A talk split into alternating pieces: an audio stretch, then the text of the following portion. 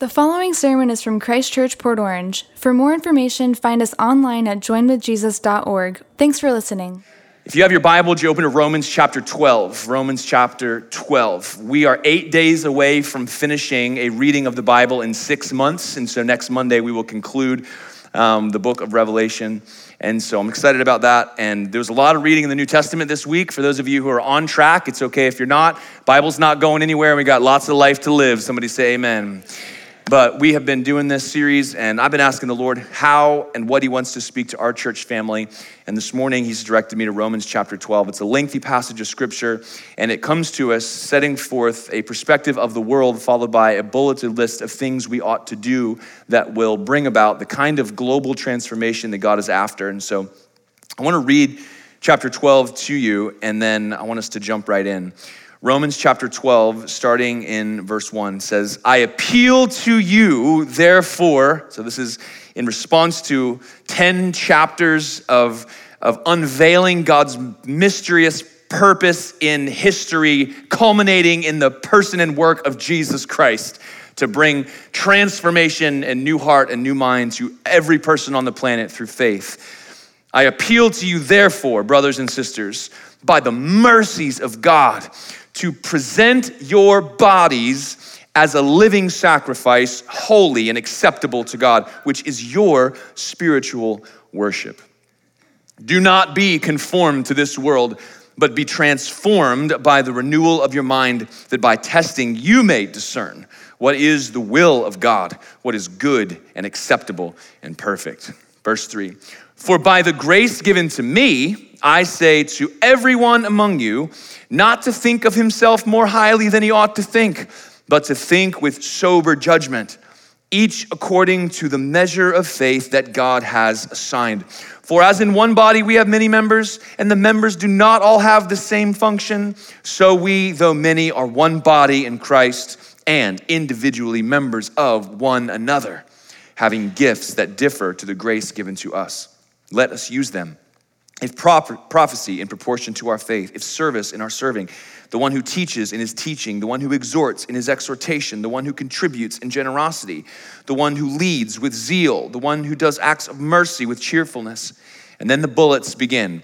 Let love be genuine, abhor what is evil, hold fast to what is good, love one another with brotherly affection, outdo one another in showing honor. Do not be slothful in zeal be fervent in spirit. Serve the Lord. Rejoice in hope. Be patient in tribulation. Be constant in prayer. Contribute to the needs of the saints and seek to show hospitality. Bless those who persecute you. Bless and do not curse them. Rejoice with those who rejoice. Weep with those who weep. Live in harmony with one another. Do not be haughty, but associate with the lowly. Never be wise in your own sight. Repay no one evil for evil, but give thought to do what is honorable in the sight of all. If possible, so far as it depends on you, live peaceably with all. Beloved, never avenge yourselves, but leave it to the wrath of God. For it is written, Vengeance is mine, I will repay, says the Lord. To the contrary, if your enemy is hungry, feed him. If he is thirsty, give him something to drink. For by so doing, you will heap burning coals on his head. And the passage ends in verse 21. Do not be overcome by evil, but overcome evil with good. God, we thank you for your word that has been read in our hearing. May its eternal truth find a home in our hearts. Would you give us eyes to see Jesus exalted and ears to hear your Holy Spirit? Lord, bring us into your purpose in our generation that we might be a part of your force to overcome evil with good. God, we thank you for your word. The grass withers and the flowers fade, but the word of the Lord stands forever. Speak, we pray, in Jesus' name. Amen. Amen. I am a homeschool graduate. I, I was homeschooled and I graduated. That happened. I graduated in 1999 in a graduating class of four. And despite having a name in the J's, alphabetically, I was the bottom of my class behind B, D, and F. My graduation ceremony was quite uh, understated. There was no valedictorian, there was no final commencement speech.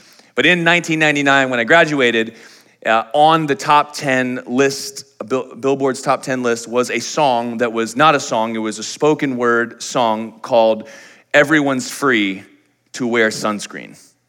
And it was a commencement speech, a fictitious commencement speech that had been written two years earlier in the Chicago Tribune. And it was turned into a kind of a pop culture remake of a 1992 song called Everybody's Free.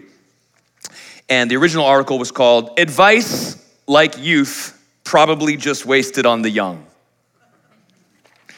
And it started this way Ladies and gentlemen of the class of 99, wear sunscreen.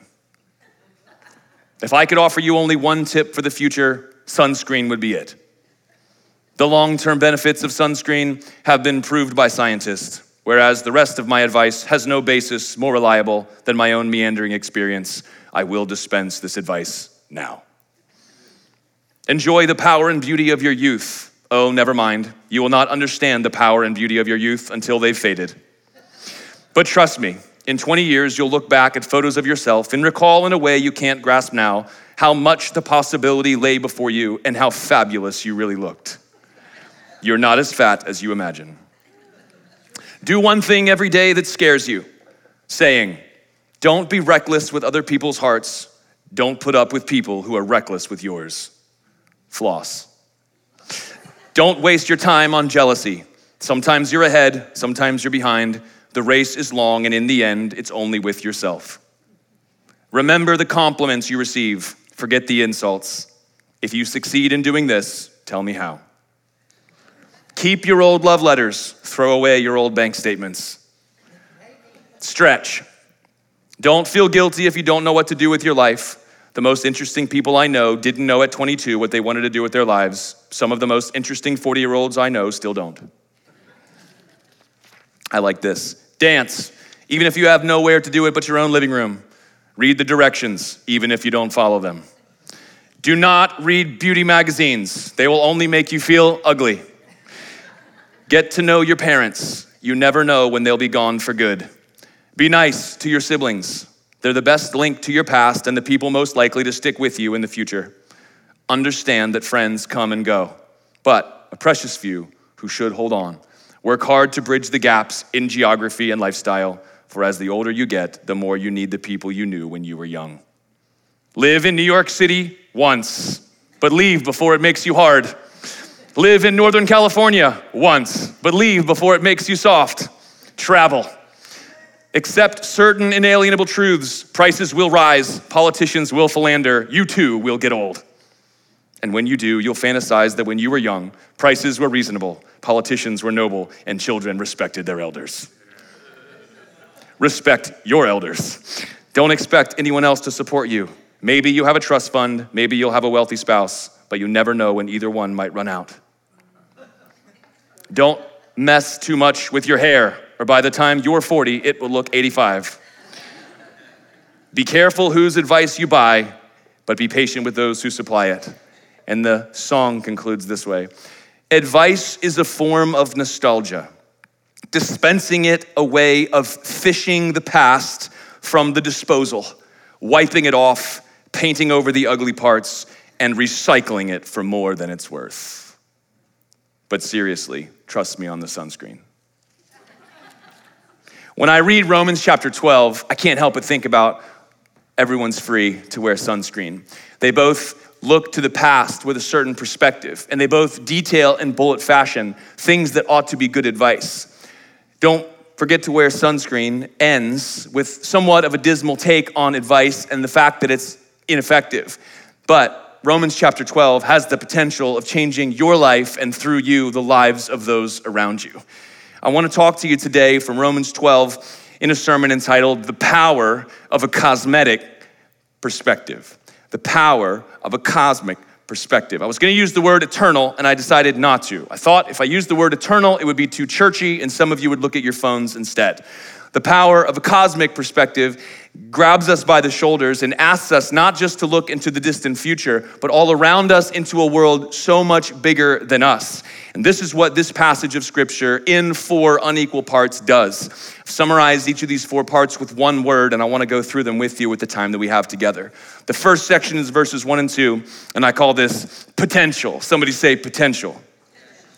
Your life is more important than you can possibly imagine. That is the message of verses one and two. Your life is more important than you can possibly imagine. Listen to the strength of this appeal. I appeal to you, therefore, brothers and sisters, by the mercies of God to present your bodies as a living sacrifice, holy and acceptable to God. This is your spiritual worship. Here, the Apostle Paul juxtaposes what is spiritual and what is physical. Much like the 21st century, the first century in Rome was fixated on two realities a spiritual reality and a physical reality. In their Gnosticism, they imagined a religion in which you could be all in your head and be right, but have no connection to what you do in your decisions or with your actual bodies.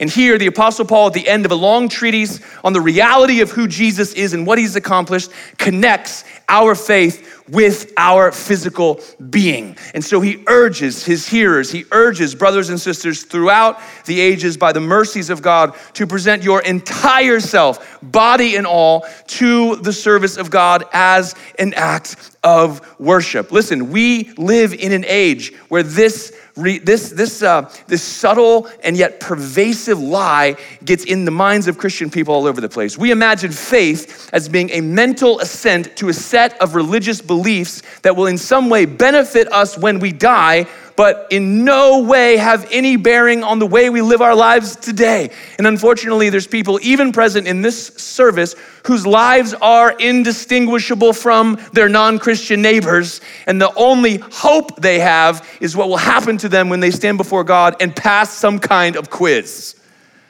But that faith is foreign to Paul, it's foreign to the Bible, and this is not what God is calling you into. He wants you all in your heart, soul, mind, strength, and He's asking you to present your whole body as worship to God. Verse 2 Do not be conformed to this world, but be transformed by the renewal of your mind, that by testing you may discern what is the will of God, what is good and acceptable and perfect. And now you are placed in your life looking forward, making your decisions and setting your course. And what you recognize you need is not conformity to external pressures, but instead the renewal of your mind through truth that turns into transformity of growing into what God has called you to become. Let me see if I can explain this. We live in a world just like the ancient Near East in the first century where there is incredible pressure to conform. Have you guys looked around recently? Have you noticed that there is a non religious religious system with its own set of virtues, with its own set of sanctities, who is forcing itself on everyone in every way in multiple ways? And you must either conform or minimally back away silently and wave a virtuous flag saying you agree with the conformity even though you refuse to be conformed? You guys paying attention? And yet, the appeal of Paul is to not get involved in that process at all, but instead to have minds made up through a perspective that is cosmic in scope and divine in nature, so that we might see the world as God sees it. This is why we need the power of a cosmic perspective. You are a plant, not Play Doh. Do you understand? If you are easily impressed, you will be easily conformed. But God is calling you to be renewed and therefore transformed. And so potential. Your life is more important than you can possibly imagine. When you line up your body and your life with God's purpose, what you can accomplish for God and with God is hard to calculate. And the church of the 21st century needs people who understand this and who are all in. Can I get amen? And so your life is more important than you can possibly imagine. Now, let me take you down a notch. Somebody say humility. You are less important than you probably think. Verse 3 For by the grace given to me, I say to everyone among you, not to think of himself more highly than he ought to think, but to think with sober judgment, each according to the measure of faith that God has assigned. For as one body, we have many members, and the members do not all have the same function. So we, though many, are one body in Christ, individually members of one another. Here, where the Apostle Paul is saying, listen, every one of you is unique, and every one of you is special, but you are also purposefully limited so that you can complement the others and you will form in humility a beautiful interdependence. Isn't this amazing? He says, Listen, you have some amazing attributes, you have some amazing spiritual gifts, and the world needs the you that God gifted to the world, but you are not everything in and of yourself, and you are dependent upon those around you. And so you've got to see yourself as one small part of a greater whole that has one unified mission. And so you are not the body, you are a body part. But the body working together fulfills the purpose of God in our generation. And do you see the wonderful, humbling effect that has on us? We're able to honor the things that God gave us that are ours. We're able to value those people in front of us who are different than we are. And we're able to live in a beautiful, love centric interdependence. Paul here goes on to list seven of many, not a comprehensive list, but seven different kinds of gifts according to different graces that God has given. And the phrase here emphatically is let us use them. And so we respond to who God is and what God has done. We offer our whole bodies. We recognize the gifts He's given us. And then we offer those gifts in service to Him and others. Isn't that beautiful? Now, here's a disclaimer though. Here's a disclaimer. In Romans, if you've read up to this point, Paul makes this long treatise about the law and what to do with the law. That the law itself actually reveals the nature and existence of God because He's given this moral law and that this is the law by which people will be judged. But no one can be justified or declared righteous by keeping the law because the law just reveals the fact that we're all broken. This is the Jesse version of Romans chapter 3. You can read it for yourselves later. And so he says, listen, the law is good because it reveals what is good and what is evil. And there's a lot of people in our society, and you will have this in, encounter if you engage with your faith with non believers at some point. Someone will object to the existence of a good God, and they will look to the evidence of evil in the world as their justification for disbelief. Have any of you ever experienced that? How could a good God allow such great evil? Have you ever had this conversation? Now, the answer to this is very, very, very simple. In fact, it's already been handed to you. All you have to do with a, in a situation like that is to is to recognize that we're talking about evil. So you are acknowledging that this is evil. And therefore, conversely, you're acknowledging that the opposite of that would be good. And now we have a definition of both good and evil, right? So the question becomes where did those definitions come from? Did it come from you? Are you the arbiter of good and evil? Did it come from us? Did we all have some social agreement that decides what is good and evil? And if that's the case, then in either instance, could that not just change? Or are you not recognizing in yourself an awareness that you are made in the image of God and He has imprinted good and evil in your heart because all of this came from Him?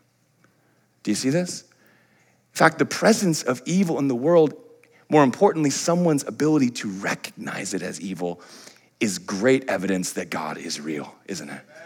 And so this is this is the world in, in which we live. And so we have to recognize before that we don't try to justify ourselves before God through the law. That's called legalism. That's where we go, okay, God tells me all the things that are good. I'll be good, and therefore I will be accepted because I am good. That does not work. Why? Because everyone is broken and no one can do that, and you're not fooling anyone. We see right through you, right? But there's this other danger. It's this danger of what I would call utilitarian legalism. And this is where you recognize that God made you special and He loves you very much. And then you do the things that God made you to do in anticipation or expectation that as you do good things, God is going to love you more or accept you on the basis of you doing those things. And that is the exact problem that Romans starts off to address as it relates to the law. And we can do the same thing. I'm doing the things, I'm, I'm, I'm giving and I'm, I'm serving and I'm getting up early and going to bed late and I'm saying nice things and I'm having self control and I'm doing all the things. And then you look to God and this is a person who's about to pop. We see you. Because you can't keep this up, can you? And it never actually ends up doing anything because no human being is justified by works of any law or any series of to dos, only through the righteousness that comes from God through faith in Jesus. That's where it comes from, amen? And so you got to watch out for that warning also. But once you are His, in humility, it's okay to recognize the value of who God's made you to be and what He's given you and how He wants you to give that to other people. And so do the thing God made you to do and do it well as you present your body as a sacrifice. So potential, number one, humility, number two, number three, love. Somebody say love. This is where it starts to get moving. Verse nine, let love be genuine. Abhor or hate what is evil. Hold fast to what is good. Love one another with brotherly affection. The, the artist grabbed a hold of that, like, take care of your siblings. Remember your siblings. Why? Because there's an affection there that's enduring. And the Apostle Paul is saying you should love other Christians like that. We're brothers and we're sisters. And then he says, outdo one another in showing honor. And I love this because there's this competitiveness that's put into this whole thing about love. And it makes me think about the fact that the real power is not in you getting your way. That's what godlessness leads to. I will be happy when, and you describe the world as you'd like it to be, and you work towards that world becoming, and you manipulate the people around you, and that's your aim. That's when I'll be happy. No, you will never get power enough to make you whole and happy. But if you receive this good news that God's giving you, and then you present yourself to Him and in humility love other people, the real power is in your willingness to win at love. That's where you start to see the real power. When you're trying to outdo other people in showing them love and honor. I'm the second of seven. Any big family people in the house today? I'm number two of seven. Yep, some big family people. Um, being second in line is the worst. Some of you are like, no, the middle's the worst. No, it isn't. You got left at the grocery store four times, get over it, okay? Being second is the worst. You know why? Because when you're second, you have all the responsibility of the oldest with none of the privilege. Isn't that what happens? As you can see, I've gotten over it. I'm very, I'm not bitter at all. So when you're the second, and, and this is most most early, you start to recognize this as a second in line when you never get the front seat. You know what I'm talking about? You're going somewhere and the front seat is open because there's one adult involved, and you don't get the front seat because the oldest gets the front seat, you know? And, and every family has to navigate the front seat. Watch this happen. You can remember with your children, you can watch it with your grandchildren. Everybody's always navigating for the scarcity mentality of there's one front seat and there's five of us. How are we gonna manage this? And so my kids are doing this thing now where they're like negotiating the front seat. And I'm just watching this happen, I'm not even getting involved. They do this thing where, like, you rode in the front seat from home to church, and then I'm gonna ride in the front seat from church to Chick fil A, and then you get the front seat from Chick fil A to Target, but we don't really shop at Target right now. And so we go from Chick fil A back to the house. And so they're navigating and negotiating this compromise of who gets the front seat and when, and then who had it last. You guys know what I'm talking about? They don't know the secret. I know the secret because I grew up with shotgun. Remember shotgun? It doesn't matter. If you call shotgun, that front seat belongs to you. You know what I'm saying? Mine. Forget it. There's no negotiating, there's no compromise. I knew we were leaving first. I called shotgun. Booyah. That's how it went down growing up in the Jarvis household, right? I'll never forget though, there was this other family that we went to church with. They were so godly, their, their kids were so godly.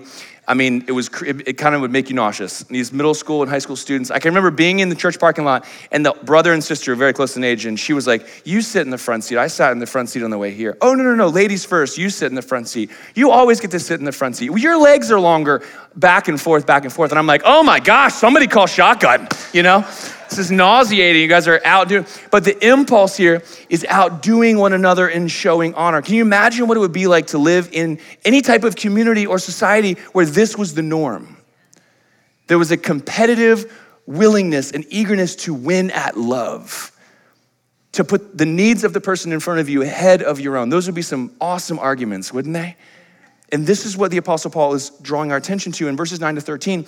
He's saying, You start to get this this cosmic perspective and you unlock this new power when you are recognizing that you are no longer your own you're bought with a price. And so you offer yourself in your entirety not just your thoughts but your thoughts and your actions your choices your words to god. Your whole body is this living sacrifice. And you recognize that you have a vital contribution to make that the world will change when you start being the you god made you to be. And it won't make you arrogant because you recognize your own limitations and the need you have for the people around you. And you end up in this beautiful complementary interdependent organism that is the church. And as we do that, now we're taking the power, and the power is love. The power is I'm gonna make winning at love my game. Outdo one another in showing honor. Do not be slothful in zeal. Be fervent in spirit. Serve the Lord. Contribute to the needs of the saints. Seek to show hospitality. You want to grow in power? Start giving your money away.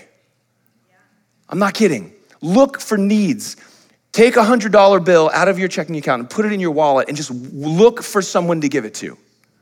And then when it's gone, get another one, and get another one, and get another one. And watch how your heart changes. Watch how you start loving people and not money. Watch how you start having peace about the future and not anxiety. Watch what happens when you contribute to the needs of other people. The same thing goes for showing hospitality.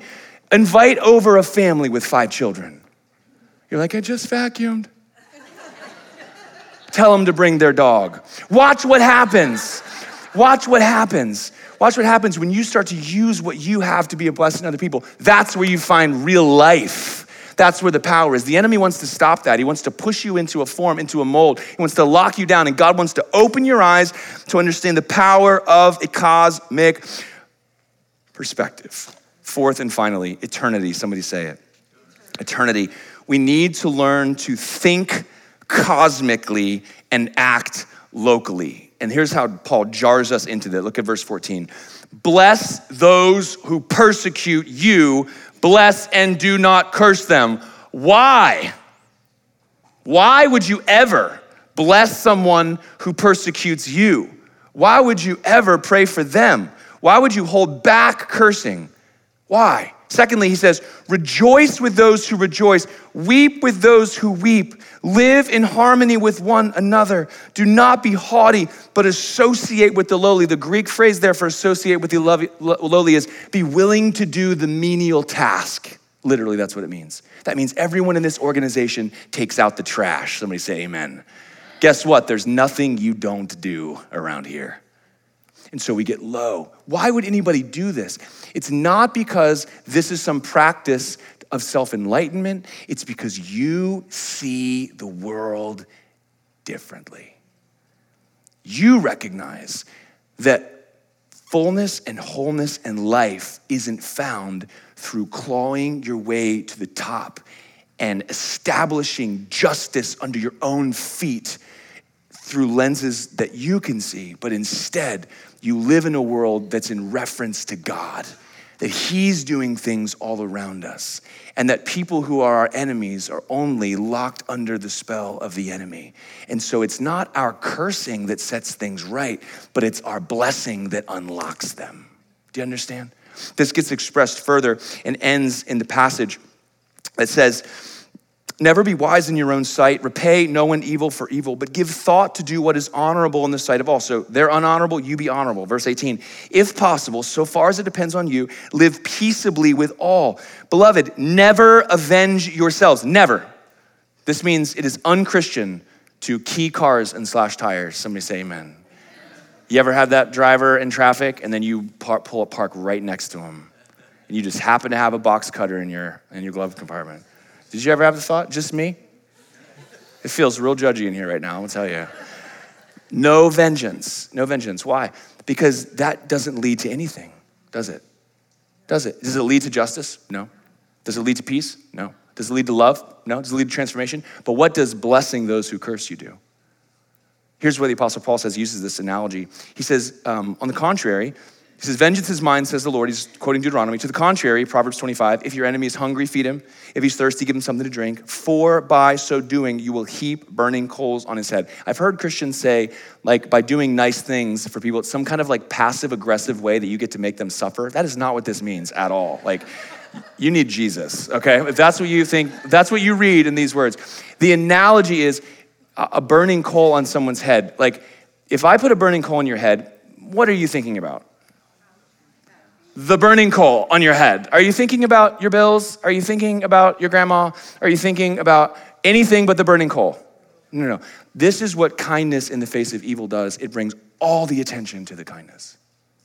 Why? Why? Because I see the world differently. Do you see the power of this cosmic perspective? We are a part of something so much bigger, so much stronger, so much longer. Verse 21 closes with this this imperative do not be overcome by evil, but overcome evil with good. Listen, the church in the 21st century in America is paralyzed because it's easier for us to run away from situations that require miraculous, Holy Spirit empowered love and go try somewhere else where it's easier. Do you know that? You can stay in Christ Church and have a problem with a person in first service and just go to third service and never see him again. Do you know that? You can have a problem with me And instead of actually having a bold conversation where we love each other and work through it, you can go to another church 12 miles from here that's just as good as this one, and the whole thing falls apart, our relationship. Have we accomplished anything in God's cosmic purpose by doing this? This is so prevalent. We have no external pressure to hold us together, and there is a, just a tiny little minute willingness and desire for us to maintain relationship and to see ourselves as this interdependent, complementarian body that God sees us as. But the power of a cosmic perspective pushes people together and it causes us to love each other through the most difficult things. Isn't this beautiful? And the problem's not you, other people, the problem's on the inside of us. It reminds me of the story about a man who was rescued off a desert island after five years, and his rescuers get him off the island, and he's tattered, and he's on this boat, and they're leaving the island, and he's looking back nostalgically at the, at the island. And the rescuer says to the man, What are these three buildings that you have set up here on this island? And he said, Well, that, that first one there is my house. And that one on the end there, that's my church. And he says, well, What's that one in the middle? He goes, That's the church I used to go to. you know? It's, n- it's not a other people problem, is it? The problem's right in here. The question then becomes how are you going to interact with this world and are you going to receive this cosmic perspective? The book of Romans draws your attention, unarguably, to the person of Jesus, his victory, which came from humility of love to come into our world as a man, to live in love every day, and to treasure relationships and people above everything else, to honor God's will and daily to offer his body as a sacrifice, holy and acceptable to God, to the point of death, that in him we might receive forgiveness for our sins. And in his death, he bore away the wrath of God and all righteous fury, so that one day when we stand before God, there will not be vengeance on our heads for our misdeeds, but instead righteousness from God by faith. This is salvation, and this is the perspective that ought to influence every single choice we make every way we view ourselves, every interaction with every other person. And this is what the Apostle Paul is calling us to in Romans chapter 12. Recognize your potential, walk in this humility, be eager to win at love. And, brothers and sisters, let us be mindful of eternity as we think cosmically and act locally. Isn't that a beautiful invitation?